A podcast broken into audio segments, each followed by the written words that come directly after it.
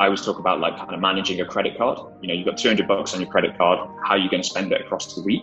You know, I can't spend I can't spend 100 bucks on a 15k steady state session. There's, there's just no way because otherwise I've got no money left for the rest of the week. Ultimately, there's one event in, an, in a season that these guys have got to be prepared for, and that's either a World Championships or an Olympic Games. And everything you're doing from a physical preparation perspective is catered towards that. It seems like a no-brainer to me that we should that should be a part of the athlete profile, and I, I can't for the life of me figure it out in rowing as to why traditionally it's not really done that much. There's a, a reason these guys are at the top of their performance, and it's not because their weaknesses are shit. It's because they've definitely got something that's making them an elite and a top performer. I think sometimes we don't give the athletes enough accountability, and um, we don't always listen to them enough. And we should we should make sure we, we take the time to do that.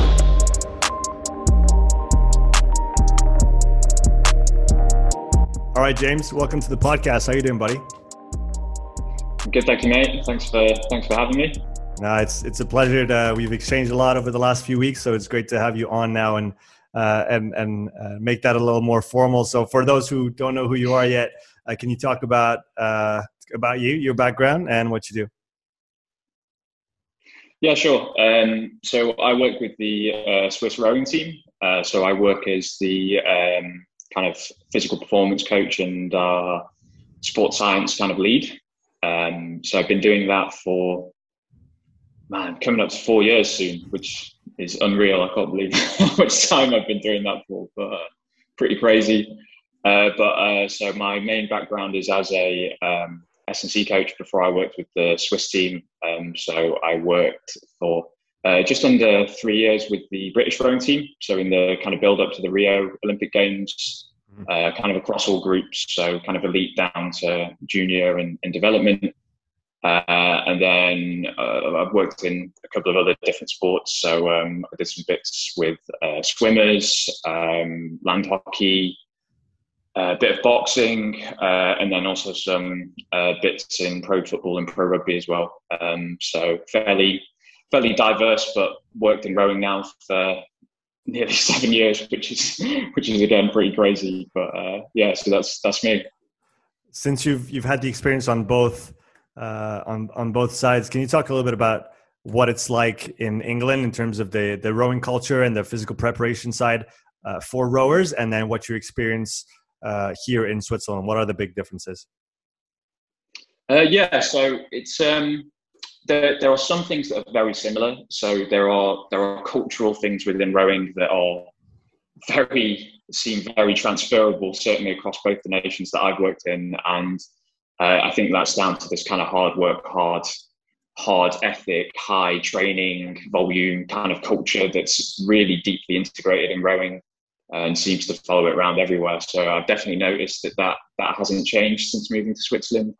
Um, there are definitely some different approaches in terms of um, rowing style.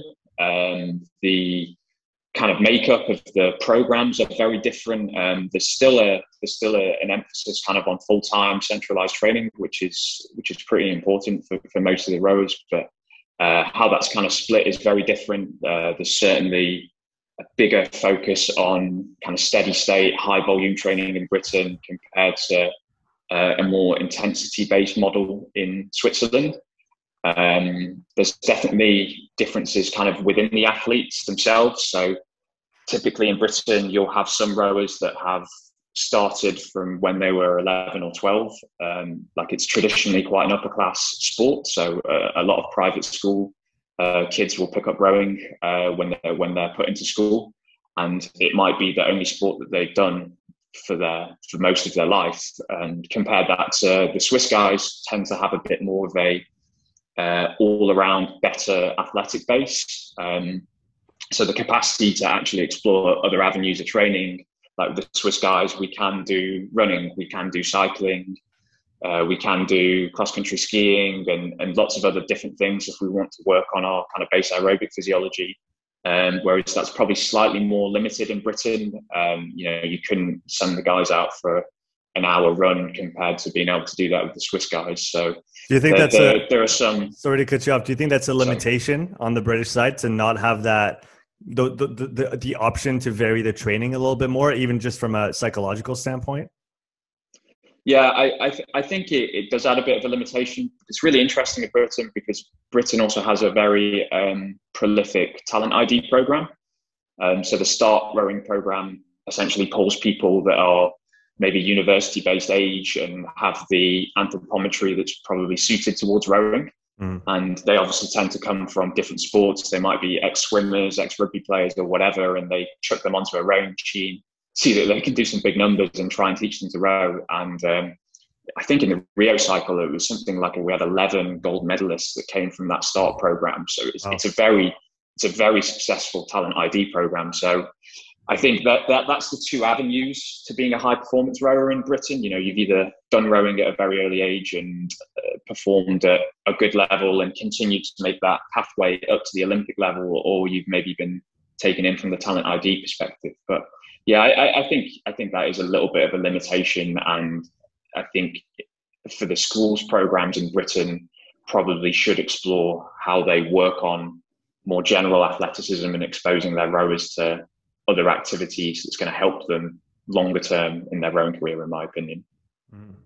And from the kind of the rowing style or the approach of training, like you were saying, is quite different between those two countries.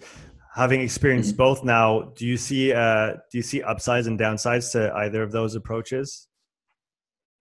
Yeah, both. Um, I think you know if we took um, if we took like the intensity based model a little bit more from from the Swiss side, um, there are some big advantages to that. I think in Britain, the, the model is very much like a there's a lot of low rate type work.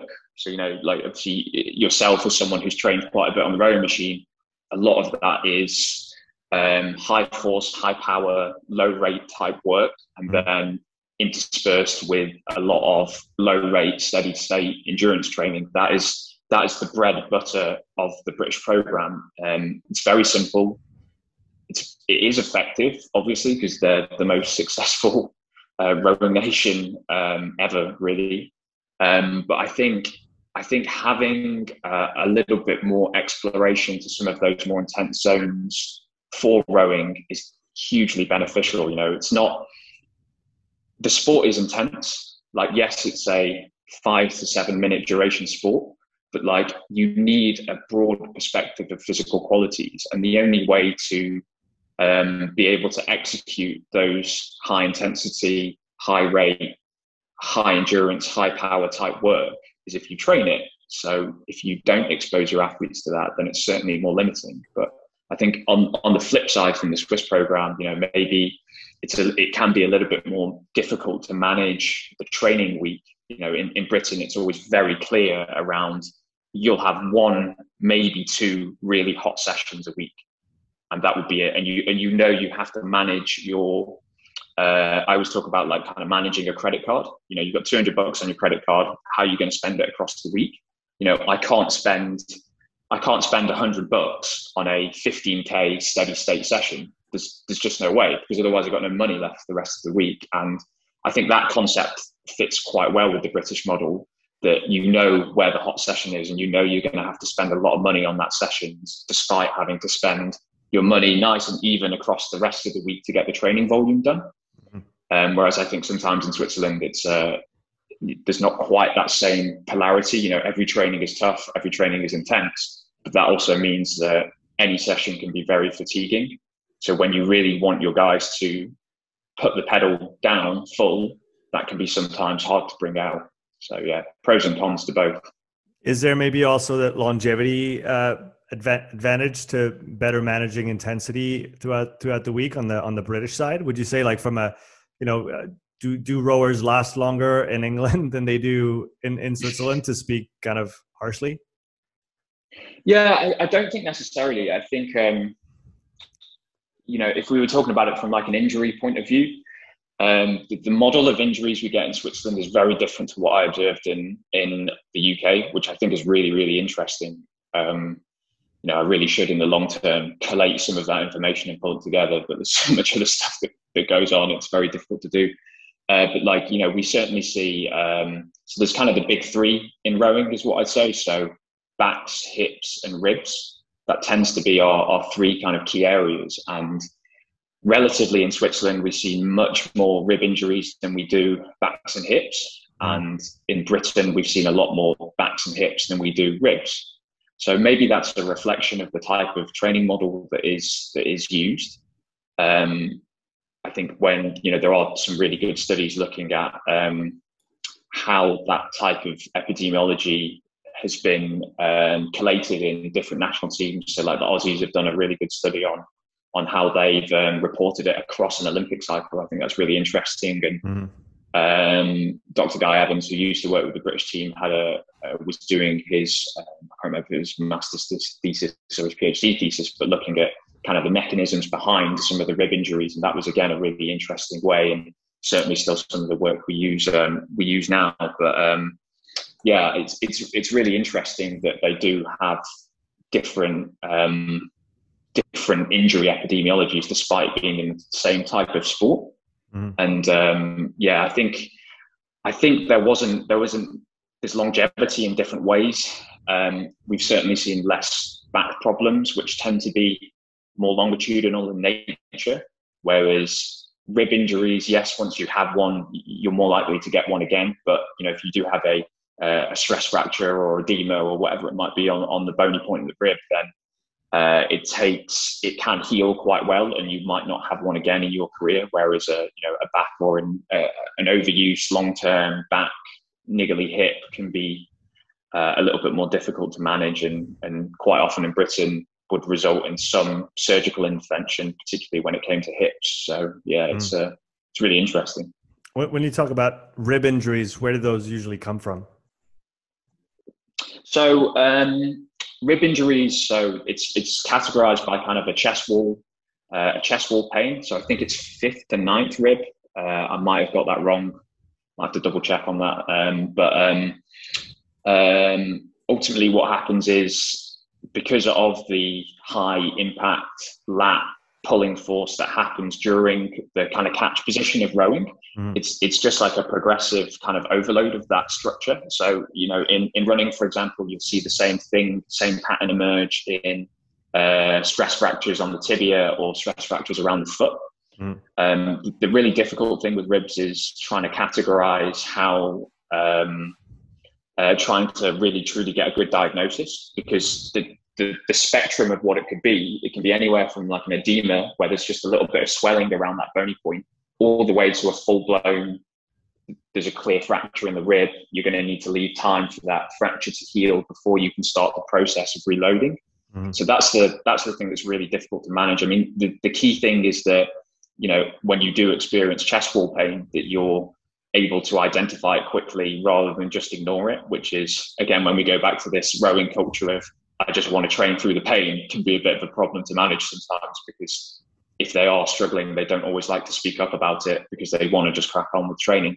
So, like, uh, if you can catch it early, a short offload and a and a, a good progressive reintroduction can save you a lot of time. Whereas if you get to the point where you're in a lot of pain and it's quite clear that there's a fracture on the rib, then you're going to spend a long time out of the boat, and that's uh, that's you know a two to three month process to get you fully integrated back to training. So, yeah, that that makes sense. You you were talking about uh, rowing rower profiles uh, in the mm-hmm. in the talent identification pro- program in in the UK. So, what does an elite rower's profile look like? Yeah, so um, if we're looking at the kind of talent ID side from the UK, uh, they look at quite a few things.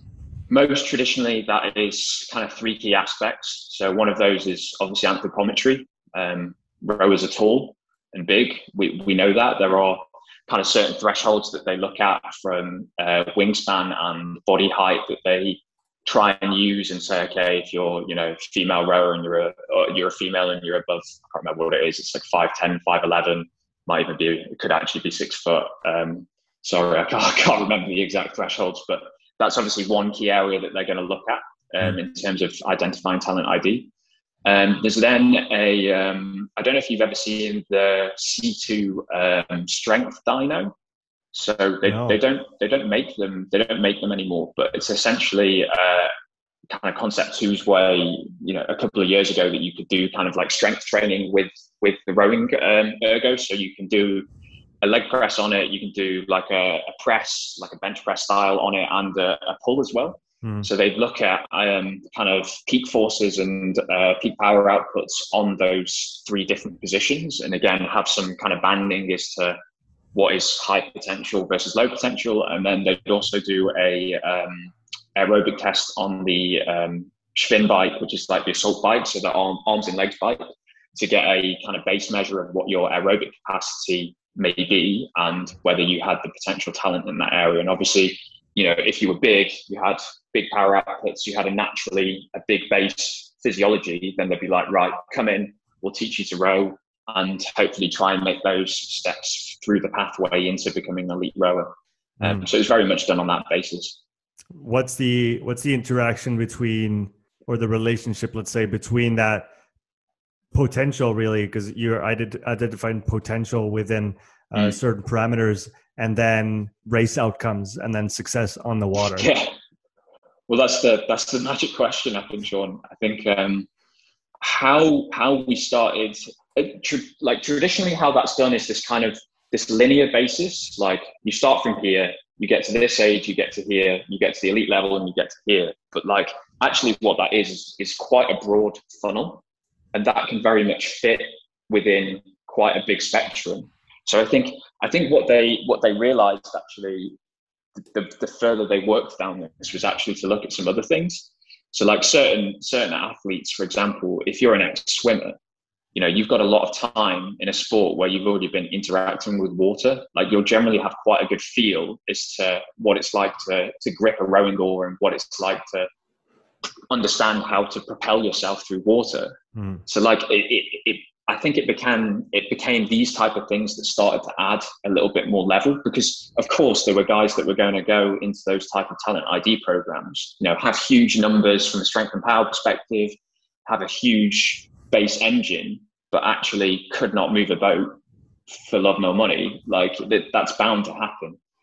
Um, so yeah, it was. I think it always got to the point where you could have someone that maybe had physiological talent, but then you know you'd make it three months down the line and realize actually you know this person doesn't have the, the know-how to transfer that truly into the boat. So it, it's probably it's probably a no in terms of taking them forward. But uh, mm. you don't know until you try, I guess. And um, yeah, I, I mean it's hard to argue with it because it's, it's obviously been a very successful program, but there are huge limitations to doing um, this type of talent ID testing. I think even if I looked at, um, you know, a good friend of mine who's worked in skeleton, um, you know, they they're looking for ex sprinters, ex track and field athletes that could come and try out a uh, Winter Olympic sport where the start component of the sport is a maximal sprint for a couple of seconds and is hugely determinant on the resultant outcome of getting down the track. Mm. But then what ultimately happens is the ones that are very, very good at the sport tend to be the ones that are the phenomenal drivers and they just happen to stumble across someone who could really drive the track like no one else. So yeah, it's really it's really, really interesting as to how it sometimes plays out. You know, you're looking for one thing, but actually you get something else entirely. Yeah, for maybe for those who are listening and are probably more familiar with the Concept2 than with an actual boat. How different is it from being on the on the on the ergo when you're on the water with the oars in hand and having to manage moving a boat through water? Yeah, definitely. Um, I probably have to be careful with how much I talk about this because I'm not a I'm not a personal rower, and uh, I'm sure some of my athletes will give me a lot of stick uh, if I don't uh, if, I, if I elaborate too much about the, the water side of things. But yeah, there, there are definitely things that are quite different. Um, I mean, if we look at rowing as a whole, um, rowing is a very much a um, kind of impulse, like an impulse driven sport. So, um, you know, compared to cycling, uphill cycling, which is very more kind of power to weight based, that the weight is going to be a big factor actually the impact of body weight on rowing can be quite negligible. Obviously, you know, you can't be 130 kilos and just sit in a boat, but like, you know the, the, the bandwidth of what we can play with from a body weight perspective is much higher. Um, so there's a there's a very traditional saying in rowing which is ergs don't float, which is kind of true. Uh, but the, uh, the, the I think the thing you have to consider, like how I look at it, is in two parts. So one of that is that propulsive impulse mechanic that we talked about, which is you know are you gripped in the boat? Do you produce force through your legs, hips, trunk, and arms to propel the boat? and then what do you do in the boat to not slow the run of the boat down that's the kind of skill element towards it um, so there's a couple of things to consider one is to um, on that point where you're propelling the boat is am i actually well connected or not because you can you can pull a very big score on the c2 erg but you a lot of that you can manipulate with your own body weight but in rowing, it's a little bit different. As soon as you take that out on the water, you have to be able to understand and apply power at the right time. So the timing element becomes really critical. Mm-hmm. And then it's that second element that you don't have on the C2, which is what you do with your body to get yourself back into the catch position for rowing is then very important. Because if you disrupt how the boat runs or your body weight shifts around too much, actually you really kill how the boat is going to move through the water. And it ends up being like you know you put a big push in but then the boat moves and then it checks and doesn't really go anywhere whereas you want to keep that boat running as smoothly as possible. So yeah the, the, you know there's a there's definitely quite a big difference but like the c2 is still a very important tool from physiological perspective for monitoring athletes as to, as to what they're going to as to what they're going to look like, and, and it's used widely throughout rowing still, uh, even as a, even to the point where it becomes a selection tool. You know, there are there are certain age groups and bandings that are, are going to select off C2 performance alone. So it's it's it's still very important, but yeah, I mean, it's not it's not the be all and end all ultimately. Right. Have you had any experience, or maybe your your rowers have they had any experience using the RP3? Because I know that's another uh, yeah. indoor indoor model that that is pretty popular, especially in the in the more elite realms of of rowing. So, do, could you give a, an idea of, of the comparison between the 2 mm-hmm. I guess uh, off a second yeah. knowledge. Yeah. Yeah, sure. Um, so RP3 again is a it's a very useful tool. Um, it's it's fairly recent in development. Um, we've we've actually got a few RP3 models which we have which we have used quite a bit.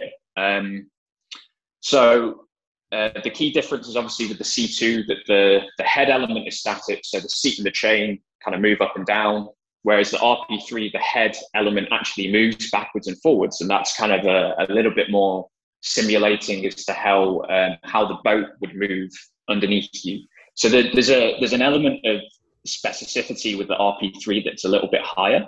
Mm. Um, what what it's really great for is actually looking at um, it gives you a lot of different metrics. So you can kind of look at your your total impulse of the force applies your peak power output the length in which you're rowing. You get a really nice illustration of how the force curve is looking.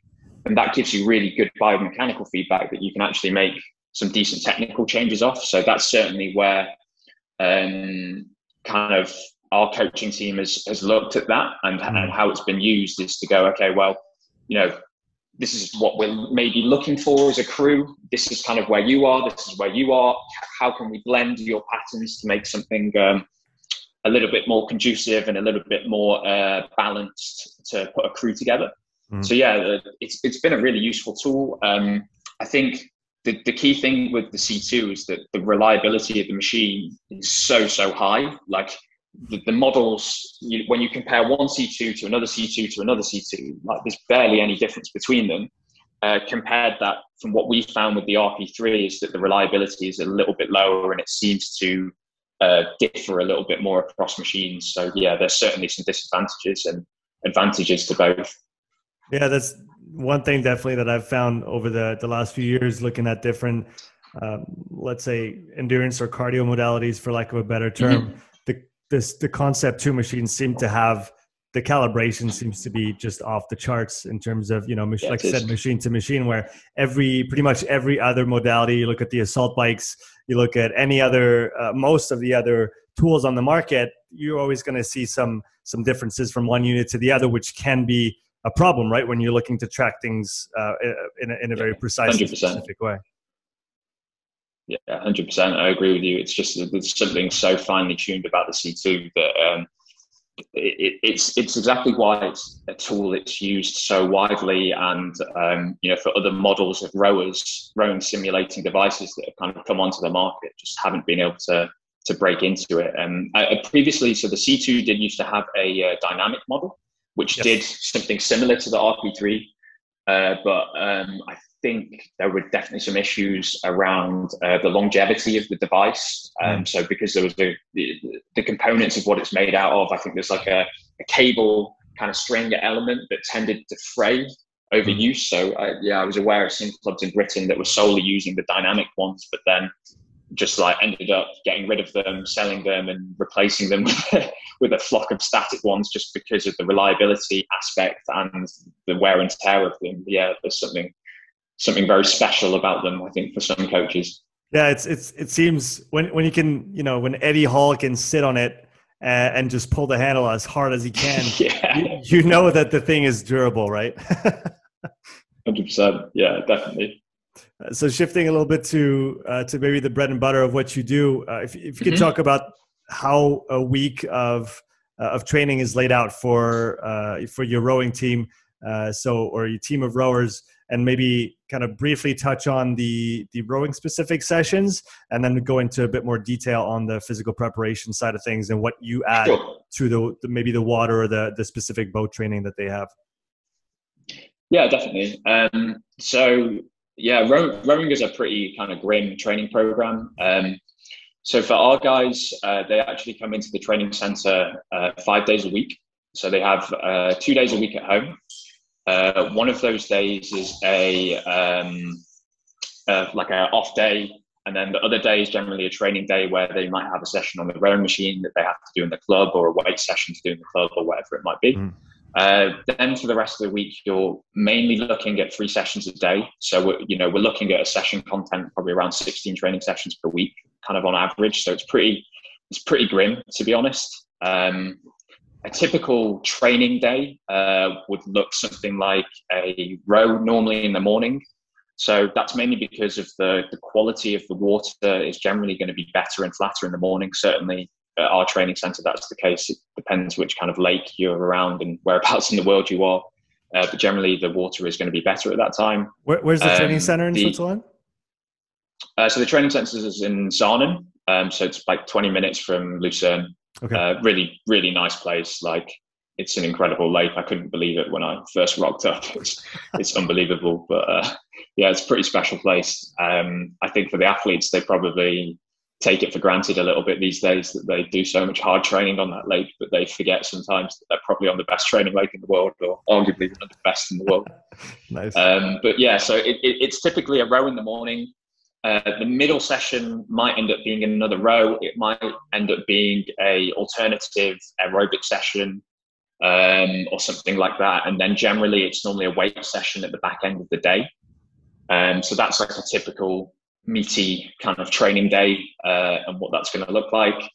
Um, so obviously my biggest input is with the weight side of things. So for most of the guys on a normal training week, we're normally doing three weight sessions a week. Um, most of our programming is um, you know centered around developing maximal rowing power. Mm-hmm. Um, so that being kind of the key outcome on the broader perspective of the program, and then the underpinning factors towards that. So you know, maximal strength, rate of force development, uh, hypertrophy, lean muscle mass. That's going to also be influential on those qualities, and that's what most of the gym training is centered around. Is is quite traditional strength training. Yeah. So if if, if we're talking about three three weight training sessions a week, how are those usually structures? Are you go taking a full body approach? Is it a some kind of split? How do you how do you work with that?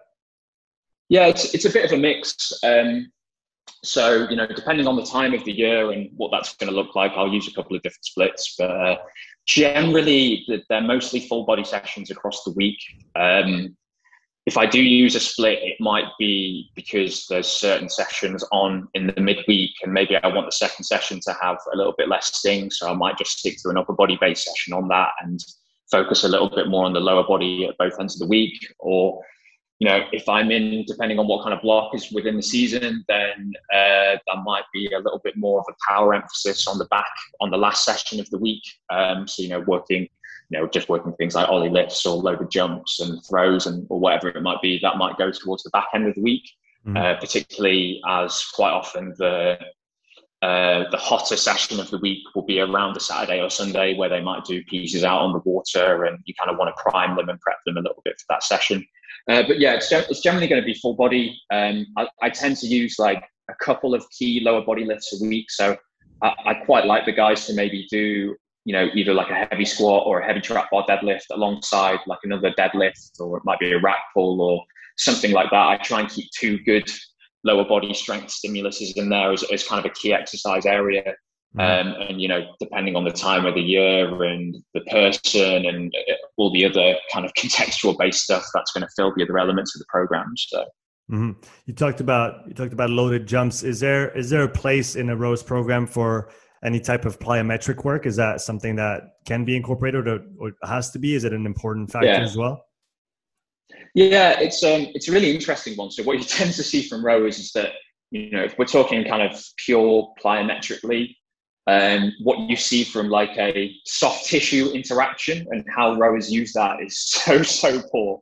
It's unbelievable. If you if you ever want to do something for to to get a bit of comedic value, you can watch a rower do something like a drop jump. It's possibly the slowest thing you'll ever see in your life. But uh, yeah, the, the capacity for a rower to use that kind of uh, soft tissue mechanism, uh, that plyometric mechanism, is often quite limited. But um, what I tend to do is focus a little bit more on uh, concentric based outcome jumps. So, you know, you, you, know, there'll be things like box jumps, there'll be things like seated counter movement jumps. Um, even I do use things like depth, depth jumps every now and again, uh, even some kind of band assisted stuff, and certainly focusing on more loaded power work, uh, mm. generally because the difference between what you might see a rower do a jump spot with with a bar on the back and a standard counter movement jump is almost indifferent. So you might as well add a little bit of load in there. Uh, but yeah, we you know we definitely I, there is some value to um, using jumps and including that, and I think for a lot of rowers like that, I think I was listening to a, a podcast you did with uh, uh, William Wayland, and he hit this really well uh, in terms of golfers. It's like there's a there's a general lack of base athleticism that can sometimes come from just being sport specific training for so long and so early into the sport. And yeah, I know I know we talked about it a little bit differently from the Swiss guys, but you still see that in rowers that they do struggle with some of those explosive based movements. So there's there is an element that you do want to train it. And mm-hmm. you know whether whether we're talking about including very um, fast contact type plyometric work with throwers, I'm actually I'm not sure. Uh, it's something I'd actually quite like to look at because there are some guys. Um, I think some of the science and rowing guys um, did a nice little um, presentation of a study that looked at some kind of pure plyometric training on the and the impact of that on kind of peak power outputs and you know whether that would actually translate for some of the more elite end rowers i'm not too sure but it's something i'm going to have to explore i think in the future yeah, yeah, that's definitely an interesting part. And like you said, even from a general standpoint, uh, it might it might be that thing that gives a, a slightly broader base to the athlete to then build uh, that specific uh, those specific requirements on top of it.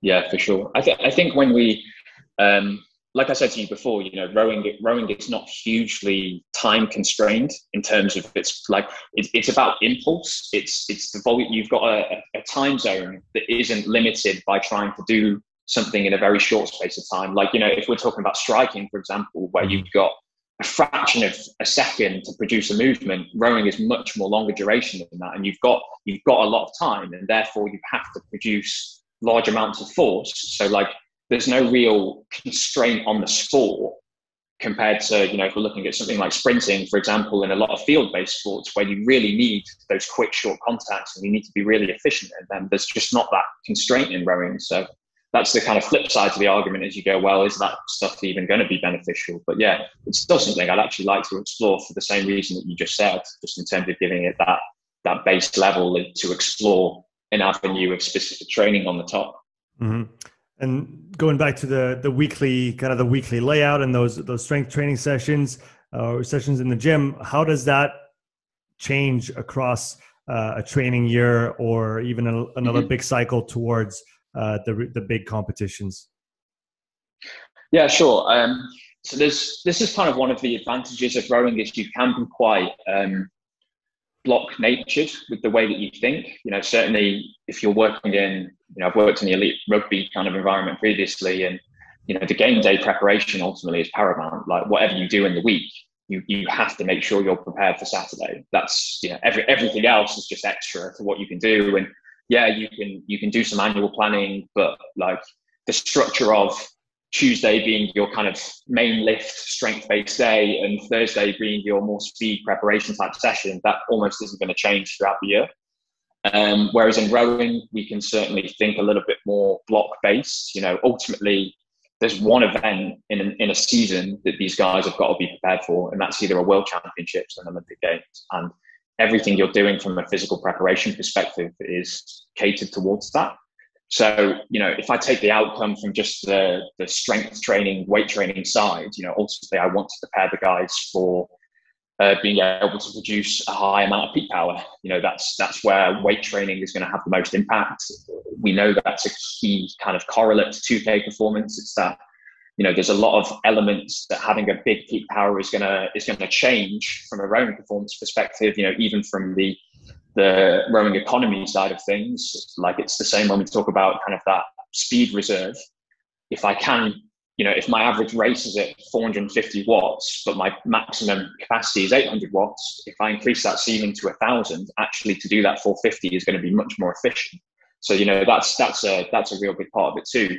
So you know that's really the kind of key outcome at the end of the year for, from my side, and preceding that is often more of the um, that kind of speed power based training. So that's where I'm going to be using more of my Olympic lifts, the loaded jumps, uh, using um, kind of lower percentage 1RM type lifts for speed emphasis. So things like banded deadlifts and, um, you know, squat from pins and this kind of stuff where we're focusing a bit more on the velocity based element of what they're doing in the gym.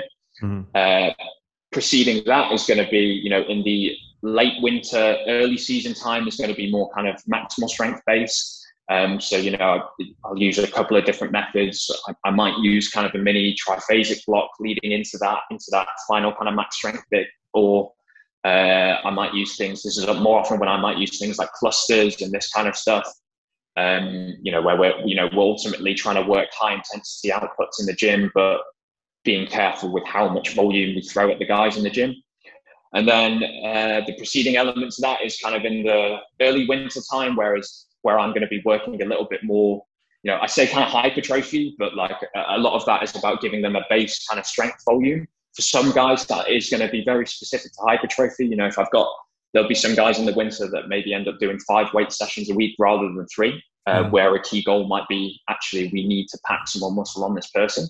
Um, so that's going to be typically, you know, more variety in training, um, working a lot more accessory kind of lifts and, and trying to build some capacity and, and volume to then transfer to max strength, transfer to peak power. So I, have got quite a traditional um, kind of approach uh, with that, but that's the kind of beauty of rowing is that you can be a little bit more uh, block periodized with the way you think about it. So yeah. Mm-hmm. When you, when you talk about working on the the speed training side of things, do you use uh, GymAware or anything else to quantify velocities that the guys might be yeah. outputting in the gym?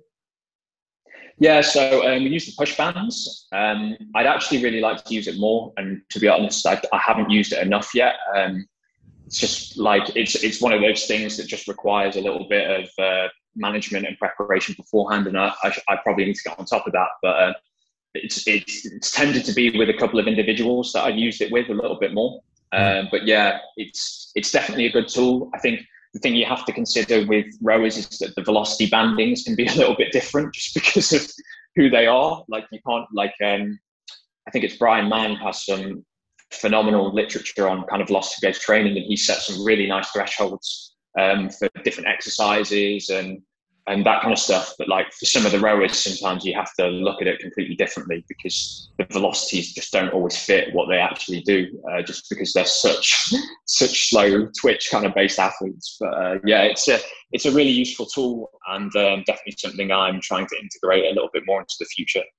Is there any room in that in that kind of more the strength or, or power training for some really explosive pulling motions with the the upper body that might transfer then yeah. to the to the rowing stroke?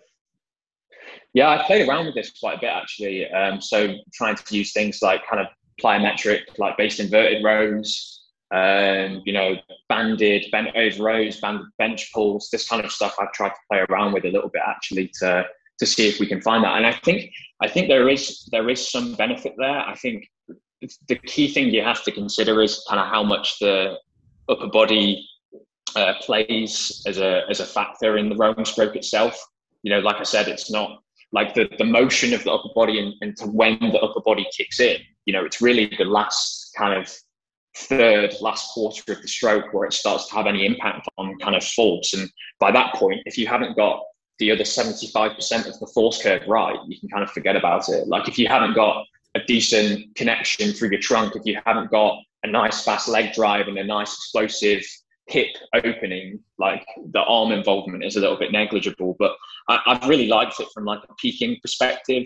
Um, mm. I think it adds adds a little bit of something different for these guys that they're not just always doing long, slow movements. And I've tried to play around with it. Uh, it's just like upper body, explosive upper body pulling. It's quite logistically to do, logistically difficult to do. Like when it comes to pushing, it's really obvious. You can throw a projectile. You you, you, have this motion where you fully let go. Whereas as soon as you do anything pulling, your body's kind of in the way. So it's a little bit more difficult, but that's where those, that's where the bands and stuff like that come into play. And uh, I'd like to get some chains actually and, and play around with the same, same kind of mechanic and, and do the same thing. But yeah, it's a, it's a really cool one. Yeah, I was just thinking, like you said, logistically, it's not easy. And I was just imagining kind of one of those uh, inverted leg presses so just the rail, and you put a handle on the rail, and you get to to yeah. push it, and then let it, or sorry, pull it as fast as you can, and then let it go in a bent over position. Yeah. Which might mimic a kind of a throwing motion with the with the the pushing aspect of the upper body, but yeah, like, like like you said, you'd have to invent you'd have to invent a machine or or, or DIY your way through it, which which isn't always the uh, the most practical thing to do, especially when you're working with a with a big team of athletes. No, right. Uh, when yeah, I think I, I, think there's I think go, there go, is go. that. Yeah, you're right. Um, uh, sorry, I was just going to say. I think the, the, the, also the other consideration is like so, particularly with some of my female athletes, um, I try and keep some good volume-based training in the upper body throughout the year, just because like upper body mass on females tends to be quite a, a limiting factor for a lot of female rowers. Like mm-hmm. it tends to be the area that you see fatigue first. Um, ultimately, depending on how the boat is rigged, the the force and power outputs that are required for the sport are, are very similar to what the um, to what male athletes need, and and females tend to have uh, naturally a, a, lower level of upper body development. So I, for me, it's really important to keep some of that volume in the upper body through the females almost throughout the year. So yeah, that that then goes well. How much time do I want to spend working upper body explosive versus upper body maintaining mass? Becomes another factor to to kind of throw into the equation. Mm-hmm. When you when you get younger younger athletes moving through the development categories and then into the national team, what are the biggest differences that they they're going to experience uh, when it comes to the the training regime that they'll they'll encounter there? Yeah, I mean the biggest thing is obviously the frequency. Um, like it, it's difficult because on one hand, I sometimes question in rowing whether you know, do we just push guys to do more training unnecessarily? Like, can we think more optimally about our, our time that we used? But on the other hand, you look at rowing as a sport, and there is no one at the highest level who has not trained hard to get there and trained a lot to get there. Um, you know, there's there's no um, there's no sneaking around that rowing is physiologically a sport that's pushed to the limit, and you need to be very fit, very strong, very powerful to compete at the highest level of the sport. And in order to do that, you need to do a lot of training. You need to do a lot of quality training and you need to do a lot of intense training. Mm. And that is the biggest thing for a young athlete coming through the pathway is once you get to the level where you're competing for your national team is the training frequency is much higher, and and you've got to be prepared to tolerate that.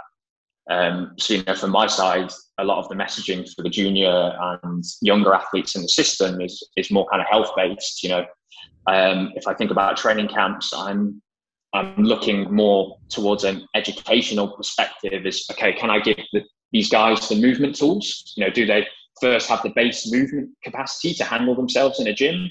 Uh, can I then give them that base level of strength training knowledge to hopefully add some protective qualities that when they come to doing more frequency of rowing training that they can tolerate it a little bit more that becomes that becomes hugely important so yeah that's that's the biggest thing it's the it's it's that change in training frequency and the sacrifice you have to make to be able to do that in your day-to-day life. You know when it's three sessions a day every day and you're a full-time athlete it's it's pretty tough. It's completely consuming. That is that is entirely a full-time job and more. You know when you include all the other stuff you have to do like the amount of time these guys spend eating throughout the day and you know i'd include things like taking naps and recovery and, and that kind of stuff is also inclusive in that and that is part of your training regime so it goes you know if, you, if you've got five to six hours worth of training you know you've still got actually eight to nine hours worth of total time when you include everything else mm-hmm. That yeah, that makes sense. Is the is strength training part of the culture enough in rowing that when you get the young guys, they're already acquainted with the the, the, the all the basic patterns and proficient enough to to kind of bail on that, or do you do you have to start from scratch with them?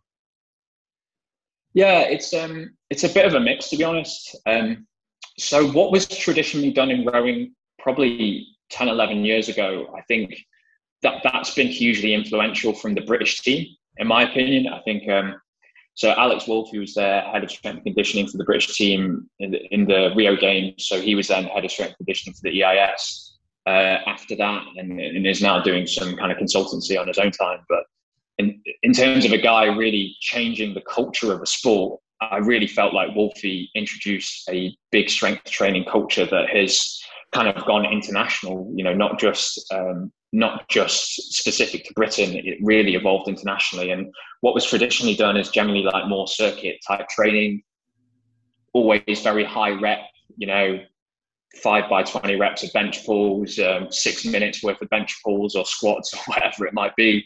And this element of strength and power training didn't really exist. And it's, it's slowly morphed. And I think now most rowers recognise how important it is to be strong and powerful in the sport of rowing, and that that can be very influential on your 2K performance. And um, I think when I first started uh, in Switzerland, there were less guys uh, doing that, and I think the more time I've spent with each cycle of juniors that's kind of gone gone through, the base level always is a little bit better each time, mm. and more people are more competent around the gym and kind of understand strength training as a as a premise and uh, and also kind of how to execute it as well, which is really really promising and and it, you know it makes my life a lot easier.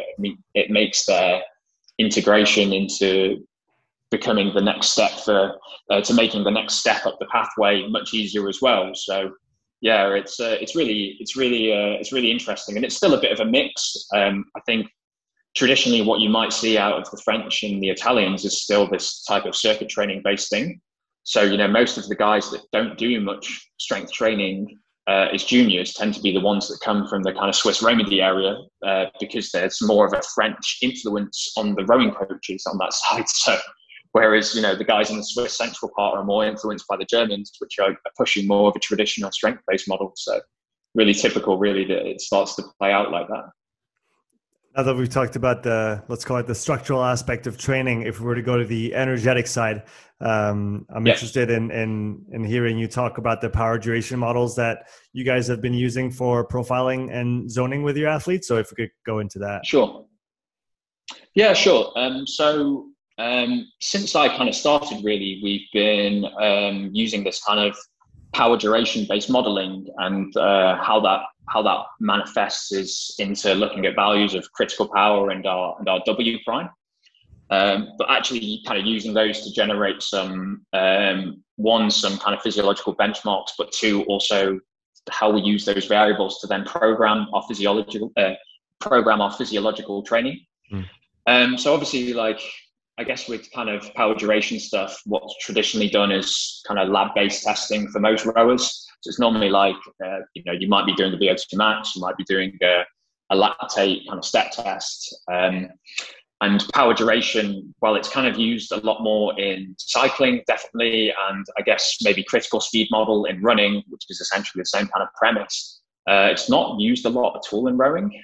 And I guess, so like talking from the history of it, what used to be kind of used in cycling was these time to exhaustion trials. So it'd be like, okay, Sean, we're going to do um, three fixed power output trials I'm going to ask you to hold that power output for as long as possible, and then we're going to record your time to fatigue, which is when you've got to do multiple versions of that test is pretty grim, to be honest, and hence it didn't get stuck around for so often because it's quite, a, you know, from a practical standpoint, it's a pretty grim test to throw at your athletes. But um, so what the guys um, certainly the guys in kind of British cycling, uh, a huge amount of research um, from Andrew Jones at Exeter University. They looked at fixed time trials.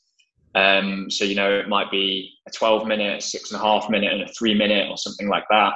And what you end up doing is plotting your average power output um, against the test length of the trial. And we draw this nice kind of hyperbolic relationship. And we assume we assume that there is a hyperbolic relationship between duration and power.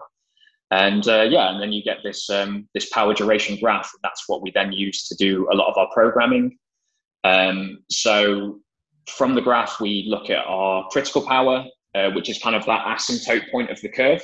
So once you've drawn that curve, so in mathematics, it's kind of the point where the curve never quite touches down, and that's kind of representative of our of our critical power. Uh, and then we've also got the area between the curve and above the asymptote. That's going to be representative of our, our W prime. Um, and we end up, what we end up doing is taking those values and kind of comparing them to the group, but also kind of using those values to program um, different training zones and, and different, um, different kind of target power outputs for the guys to do for certain sessions. So. Mm-hmm. And so, how how does this profiling impact the, the, the programming for the guys? Could you give maybe two concrete examples of two very yeah. different profiles and and and how their respective training looks? Yeah, definitely. Um, so, I think I, I, I still and we still use as a team the kind of traditional model a way, in a way of physiology, kind of looking at critical power being our benchmark of our like primarily aerobic stuff. Um, I feel like if Evans listens to this, he's probably gonna kill me. But like, uh, you know, it's still that's still a, that's still a thought process for a lot of our coaches. So I still have to operate in that kind of manner. Uh, and then we try and think of our W prime as more of our kind of anaerobic tank. So you know, I, I could have an athlete, for example, that has the same 2K score, but could have one athlete could have relatively a much lower critical power and a much higher W prime, whereas another athlete could have a much higher critical power and a much lower W prime. So actually, for them to achieve the same performance output is very, very different. And that means we have to think about how we um, target where there might be limitations and weaknesses into their program. So, what we tend to do um, is so we have anything from kind of zero to two individual sessions per week. Um, certainly at the early part of the cycle, at the Olympic cycle, this would be um, two individual based sessions. So if I've got a guy who's got quite low critical power, for example, it might be two kind of base aerobic sessions that they're working on. You know, if I had a guy that was very low uh, W prime and maybe low on the peak power output side, then they might have been spending extra time in the gym to pack on a bit more muscle mass, improve their power output, whatever it might be. Uh, but however, you know, the rest of the week might still look dissimilar because obviously if you're working in crew boats, you can't be doing two separate training sessions at the same time. It doesn't doesn't always work like that in rowing. So like it's very difficult to balance this element of individualization and what you are going to need to develop the technical qualities and the other skills that you're going to need for the sport. Um, so yeah, it's uh, it's it's really interesting. And then I guess further down the line, how we've also used that is actually going right. We use the one individual session as a really hot session, mm-hmm. and for example, if I've got someone who's um, very low on the uh, critical power side. We might use kind of longer duration, high intensity intervals that are going to use a greater proportion of critical power to try and work on that critical power ceiling. Whereas if I've got a guy who's maybe a little bit um, lower on the W prime side, we might use shorter duration, kind of high intensity intervals with shorter turnaround and repeats to try and work on my ability to delete my W prime or deplete my W prime and rebuild and deplete and rebuild. So that's like a just a, a, little example of kind of how we've used it from from that side of things. I think the key thing obviously is you know we, we still mainly follow quite a polarized training method. So the majority of the programming is even on the rowing machines and the C2 when they're training at home.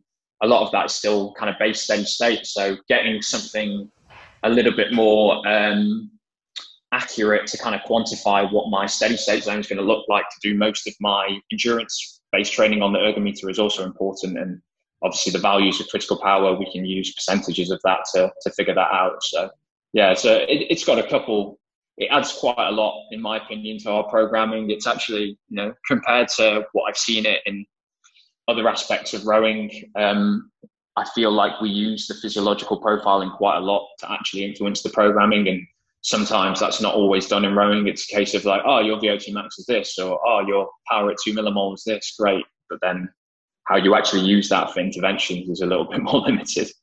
Yeah, yeah, it's it's interesting, and I, and I guess the the field as a whole is slowly going towards those more individual profiling methods, whether it's uh, with the critical power uh, model that you just outlined or or we've been talking a lot about the moxy mm. and, and how that could be used yeah. to potentially profile athletes to, to inform training uh, but like you said using stuff like vo2 which as a value in and of itself doesn't actually bring uh, much in terms of being able to plan off yeah. Uh, and and so like you said bringing that individualization do, do you feel like and again there are those constraints of you have to be in a boat there's more than one person for for most of the the events um, do you feel like there might be a benefit to increasing the number of individual sessions throughout the week uh, for for the athletes, or what is the feedback from the athletes on that usually? Yeah, I think um, as a general concept, it's it's surprising how little exposure that a lot of rowers have to individualized training. Um, and the general, I felt like the general feedback and the conception of it has actually been really good. That we do we are considering you know where those limitations are where those where those strengths are where we're to what we're to work on where and when and it seems like a no-brainer to me that we should that should be a part of the athlete profile. And i, I can't for the life of me figure it out in rowing as to why traditionally it's not really done that much. Uh, i think a, a lot of it stems down to the culture of the sport is to like you know it's a very coach driven culture. And you know a coach has a program they feel strongly about what their program is and what it brings, and they don't want too much deviation away from what that's going to be. Um, whereas, you know, certainly some of the guys that I've worked with are very open about the fact that a program is not perfect. You know, there's a, there's a lot of specifics in a program that's going to determine what you're going to do at any one time.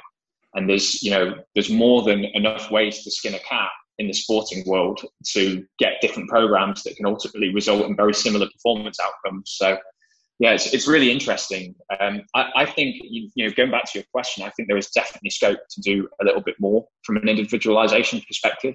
I think the key thing that you have to balance, though, is you know a lot of the culture that we do around having a centralized environment is that sessions are competitive. You know, you're working side by side.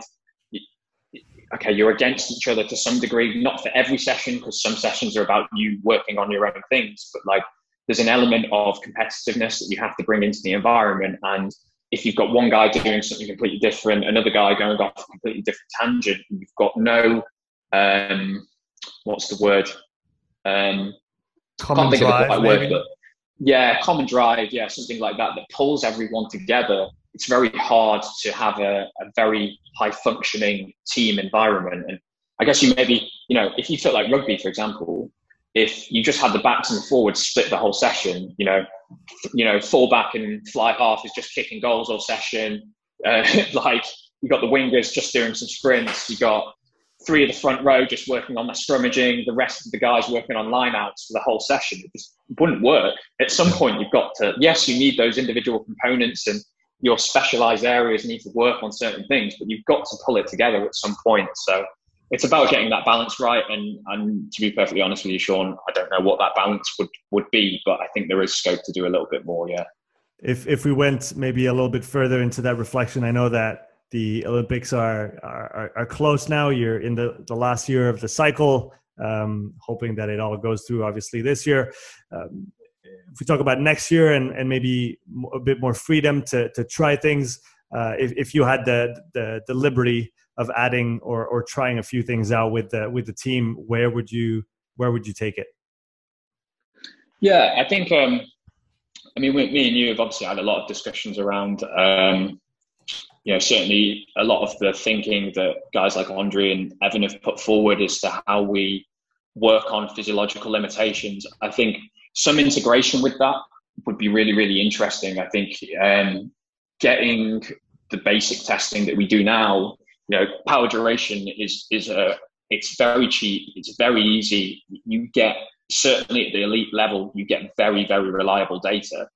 Um, but like we don't we don't we're not taking any internal measures of what is going on within the body and i think you know we've seen we've seen and certainly um, some of the interventions that we've discussed around training for respiratory limitations is that actually these can be very effective methods to improving our performance and uh, I think you know if it was up to me and uh, I had a bit more flexibility and time with the guys uh, to do that, I'd like to explore some of those uh, methods as to how we clearly get a good diagnosis and then how we actually put together those training protocols to work on those limitations. But I, I, do also think one of the things we've thought about a lot recently is I think in the sports science world and certainly in the strength and conditioning world, we're so focused on limitations and weaknesses that we don't consider what these guys have as strengths. And I think that's so, so important. It's like, you know, there's a, a, reason these guys are at the top of their performance, and it's not because their weaknesses are shit. It's because they've definitely got something that's making them an elite and a top performer. And I think it's important to consider that as well as actually go within that physiological profiling. Actually, what is this guy really good at? Because I think for a lot of athletes, it tends to be the thing that they enjoy training. It tends to be the thing that's going to give them confidence before a key competition and it also tends to be the thing that physiologically is going to be the quickest thing to change and add a bigger thing too, because they've already got a predisposition to being able to do that. So I think that's important as well, uh, is to add those things in.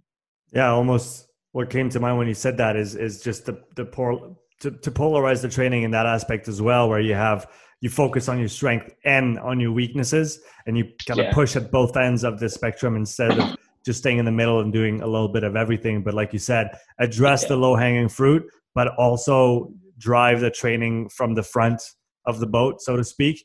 Uh, and like you yeah. said, from a psychological 100%. standpoint, it's a lot easier for the guys to work on the things they're good at than what they're what they're not. yeah, it's it's funny. I just think sometimes I just thought it was worth putting out there because like I think in this world we focus so much on like limitations and weaknesses, which of course is is important and important areas to develop. But like, we don't always go, actually, what's this guy really good at? You know, it's a bit like saying, okay, Usain Bolt's going to run the 400 meters. Are we going to do a load of high intensity endurance training with him? Probably. He probably needs to do a little bit, but like we know he's got blistering pace and um, he's got exceptional speed, and that's going to be the thing that's going to actually win him that event, not mm. necessarily just grinding out loads of uh, endurance training to make up for the lack of endurance that you might have at the moment. So yeah, I don't know. It's a, it's an extreme example, but like it's just a, a stupid anecdote I was just thinking of in my head. Uh, I think it, it, it makes a lot of sense. Is there anything from the from the athlete standpoint that you work with that that they're interested in in digging into, or that they've kind of brought uh, brought to you through the the last few months or or even years as to where they might see a, a maybe an opening or, or a white space to explore within training? Yeah, I think um, I think uh, bits and bobs like it really it really has kind of depended on the the athlete. Is to you know certain athletes that have a, a kind of deeper interest within sport and maybe within sports science specifically and looking um, physiologically, you know, they certainly, there's one athlete in particular that certainly tweaked my mind and, you know, part of the reason uh, me and you started having a little bit of collaboration and, and some of the things I was picking your brains about. I think, um, and I think that's that's really cool. To be honest, I think it's really. I think sometimes we don't give the athletes enough accountability, and um, we don't always listen to them enough. And we should we should make sure we we take the time to do that. And uh, yeah, you know, you know that athlete in particular has been uh, also a COVID rehab athlete and um, has struggled with his respiratory system, and I think is seeing some good benefits is to doing that respiratory specific training to to impact his overall performance. You know, not just not just bring him back to a, a healthy state, but actually try and make those performance gains uh, on top of it. So that's you know that's a really good example. Um, you know, other athletes are interested in different fields. Like you know, I have a, a one athlete who's really interested in um, kind of the mobility conditioning side of things and you know she has a really big input into uh, what she feels she needs from a health perspective and what needs to go into her session preparation. And you know we work together on that and you know it, it's it's a different kind of approach but it's important that you listen to your athletes and and what they want. I think you have to balance a bit of that. But I think on the flip side of that you also have to consider is that sometimes the training that you need to do is not what you want to do and that's also like what you've got to keep at the back of your mind like the training you need might not be what you want but you've got to do it if you want to make the steps to the next level. So yeah a bit of a balancing act again on those points. Yeah like you said going back to finding the the the, the happy middle ground between what you want to do what you think you need and at the end of the day you still need to put in the reps you still need to put in the time and the work yeah you want to you want to you know make it at the highest level. Yeah for sure for sure. I think it's it's like it's one of those where it's like, oh, it sounds really nice and it's a lovely recipe to have, but I'm man, I got no idea what the exact proportions are of those. Like, mm-hmm. I mean, anyone who does must have Olympic champions coming out of their ears because you know I, I, I couldn't I couldn't tell you.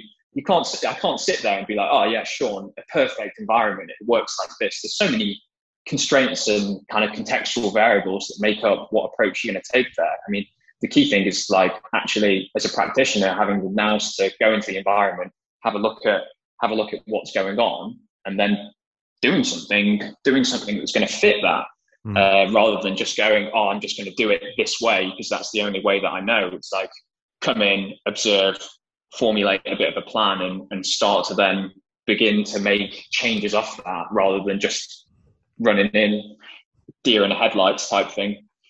Yeah, that makes sense. You you mentioned the respiratory training that that you've been doing uh, or starting to explore with uh, with some of the athletes. Uh, I know you and I have been talking a lot about this in the in the last few weeks and mm. how it pertains to performance. So, from your current perspective, where do you see that element of training being able to assist your potentially again assist your rowers in their performance uh, in the future? Yeah, so it's um, I should probably start by like, you know, until really a couple of months ago when we started talking about it, I really, I really had this kind of base impression that, you know, breathing training itself is the body's going to do what's best. Body will figure it out. Don't worry about it. But like, I, I don't think my perception of it could have been more distorted. And I think I've definitely observed how that can change. And um, I think like just because it's also regulated, don't fall into the trap that it can't be trained. I think, you know, when we've had conversations in the past, you really hit the nail on the head when we discussed around like the respir- respiratory system is, is underpinned still by some muscle function. And muscle function can be a limitation for the performance. So if you don't train it, your respiratory system is going to be limited. And ultimately, if your respiratory system is limited, then what you're going to be able to do from an endurance, a high performing endurance perspective is also going to be limited. So, yeah, I think, I think for me, for, for those athletes that specifically have those limitations, if we're able to kind of find a, a really nice protocol that clearly identifies that, and we're then able to use some of those uh, breathing training methods as interventions, it can be really cheap gains. Like those respiratory training sessions, they're not okay. Yeah, they, they have to fit into an overall plan, of course, but like they're not massively taxing sessions. You know, it's it's something very easily we can integrate, and you know, even if it doesn't work, you haven't lost a huge amount. But like, I, I, I think I think it can definitely have some impact. You know, particularly when it comes to uh, rowing being such a, a, kind of finely tuned elite endurance sport. Um, there's bound to be athletes that have those respiratory limitations, and there's bound to be athletes that are going to benefit from just isolating that component of their training. Yeah, and I think you're definitely right. And one thing that's kind of sticking out for me more and more is this idea of the uh, reflex of the respiratory system. For those who are not familiar with the idea, is that your brain is going to safeguard in in the uh, hierarchically, it's going to safeguard your brain, your vital organs, your diaphragm as the main uh, respiratory muscle. Because if you don't breathe, you die. It's that simple. Uh, and, and only and then locomotor muscles and then non-involved muscles in that order. And so once the respiratory system or diaphragm in general gets uh, gets fatigued, what you are going to see is uh, a centrally mediated vasoconstriction of the locomotor limbs to actually shuttle blood back into the the uh, the trunk and into the diaphragm and the respiratory muscles uh, to make sure that they keep moving because otherwise you're going to die again. Uh, and, and, and, and I've, I've, even recently read some, some, some papers on uh, respiratory interventions that they did on uh, female soccer players. And even in the, in the constraints of a, of a repeat sprint test, uh, which is probably the farthest thing from an to, to, go back to our, our quotation marks aerobic demanding uh, yeah. activity uh, or aerobically demanding activity they saw significant improvements in repeat sprint ability uh, through a, a, very very simple uh, respiratory protocol.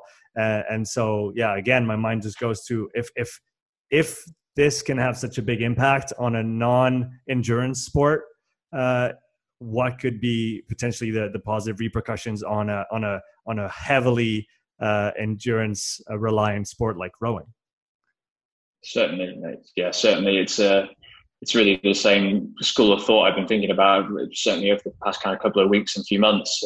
Um, I feel like it seems like a no-brainer to me from a uh, intervention perspective, is that it could be very cheap, easy gains um, to be made. So yeah, it'd be uh, it'd be cool to see.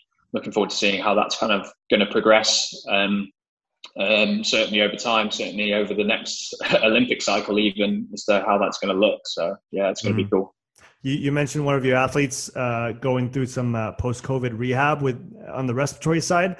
Uh, so, have you been able to to find any any positive effects there so far? Yeah, I think um, so. Briefly, kind of looking at the data, um, so we've been using the IDIAG um, P100 as the as our kind of main respiratory training tool. Mm. And uh, the really good thing about the IDIAG is that it, it gives you uh, a lot of kind of feedback within session. Uh, you can really kind of mediate some of the volumes that you might want to be doing, and also uh, within the app adds a little bit of a testing element as well. Uh, I think already we've seen um, some improvements in those kind of base metrics, which is really good. Um, are, are, you able to talk yeah, about which metrics that that that was in terms of where you saw differences? Yeah, so um, I think on the IDIAG, I forget the term that they use, but it's it's just like volume. I think on the IDIAG, I forget that, that they just have like a, a volume based metric, don't they? That does like a total total volume or total capacity. I don't know. I don't know if that's uh, exactly comparable to FVC.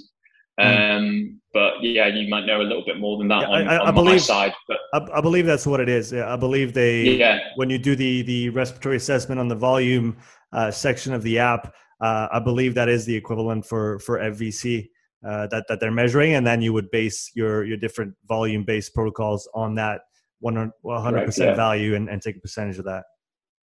Yeah, and we and, like certainly for this athlete in question, we've seen some movement in that in that hundred percent value, and that his FVC has moved on. Um, hmm. Probably need to combine that with a, a further uh, spirometry kind of assessment because uh, you know the key thing the key thing was working on that um, uh, kind of FEV1 to FVC ratio where there was quite a big limitation, like the you know the total the total volume was big, but actually his capacity to use that, particularly in the early part of the breath, was a little bit more limited.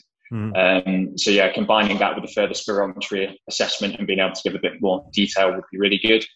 Uh, but yeah, we've already seen some increases in that in that volume, so that's been that's been really positive. positive, and you know that's literally after probably four weeks to five weeks of training. So yeah, yeah we'll see see how it goes. It's it's interesting. I had I, I haven't I don't have many case studies yet, but uh, working with a, an older gentleman uh, as as a private client, and uh, he he always mentioned that his his respiration was a limiting factor when he was uh, doing his his different activities. He does a lot of skiing.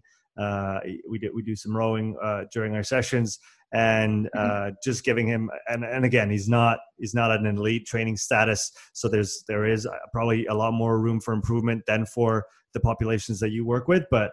Uh, for him, over over a four week period with two training sessions a week, uh, he was able to add a liter to his total FVC. So he went from 4.9 to 5.9 liter, I believe. Uh, again, then there's the, the yeah the idea of how do you apply that within your training and how do you use that volume because having the volume doesn't mean you can use it properly. uh, but but again, I think it's it's it's encouraging to see that there is a lot of improvement potential on that side. And like you said, it's cheap training in the sense that it can be included in low intensity days or after a long aerobic session. Uh, it it doesn't need to to pull to, to cost a lot of, of money off of your credit card to take to, to steal your analogy there. Uh, so definitely something to explore um, in, in the coming months. I want to shift to talking about you as a coach uh, right now. What are you uh, interested about? What are you researching? Where what are you trying to develop in your own skill set? Yeah, um, I guess the thing I've probably been most interested in recently is kind of around um, the impact of kind of lean muscle mass, uh, particularly for rows. Um, I think sometimes it gets a bit of a bad rep. Like it, it kind of goes through phases. Like maybe like 20 years ago, everyone was like, yeah, muscle mass, athletic performance, it's a big winner. And then I guess it's kind of gone slightly more modern age and people have gone, well, actually, I can't carry too much mass. It's not going to be beneficial if it's not then impacting something else. But I think that's the key thing is like, is lean mass going to impact something else? And certainly in rowers, I've seen that it can do. Um, so that's one topic I've been uh, pretty kind of interested in thinking about recently. Um, definitely some kind of further insight into uh, our kind of critical power modeling um, and taking that step further. So uh, what we actually do is also um, kind of estimate some of our 2K performances and from what I've seen, uh, we actually use using a distance model rather than a power model. Mm. Um, we've seen like less than a percent difference from predicted to actual 2K outcomes, which in like which in sports science is like completely unheard of. Like to get something that tight as an estimate is really really good. So like it kind of really showed us that our that um, the profiling is a good representation of, of the performance, but actually there's not a, a huge amount uh, on that. So it'd be interesting to explore um, that kind of distance relationship with the C2 ergo. Mm. Um, yeah, it's probably those two really. That's been the main things I've been looking at, and uh, yeah, going from there. no, I, I love it, man. Uh, James, it's been a an absolute pleasure to have you on and and exchange on all those topics. Uh, maybe as cl- some closing thoughts, what are you uh, looking forward to, to either doing or uh, researching in the in the coming months? Uh, yeah. Um, so, I mean, I'm definitely looking forward to what's going to happen this season. I think from certainly from being involved in sport, it's going to be a really fascinating one to see what's going to happen with the games. Uh, I don't think it's going to be a normal Olympic Games, that's for mm. sure. So that's going to be really, really interesting. Um, yeah, I think uh, I, have really liked kind of what we've discussed um, around training for kind of specific physiological limitations. And I think in the long term, that's going to be quite impactful uh, and going to be something we can really use. But I think that's a kind of beyond uh, beyond Tokyo kind of thought process. That would be my my closing ones. Yeah, it'd be actually fascinating to to get some some moxy and physiological data on the guys, and then compare that to the critical uh, power models that that you use, and see yeah, what what you know are they complementary, uh, or do we find the kind of the same same conclusions out of them. Uh, so uh, maybe a, a story for for later uh, in the in, in the podcast. Maybe yeah, definitely. You know, in in, in nine months in, in a year, we should get back on here and, and maybe talk about all those things. James, where can people find out uh, more about you on uh, on social? Uh, yeah, so I'm most active probably on um, Instagram. Uh, so it's at JG uh, Physical Performance, uh, and also on Twitter as well. It's uh, Goody G O O D Y uh, underscore ten uh, is my Twitter handle. So that tends to be the two that I use the most. Thanks so much for coming on the show, man. Yeah, thanks a lot, Sean. It was an absolute pleasure.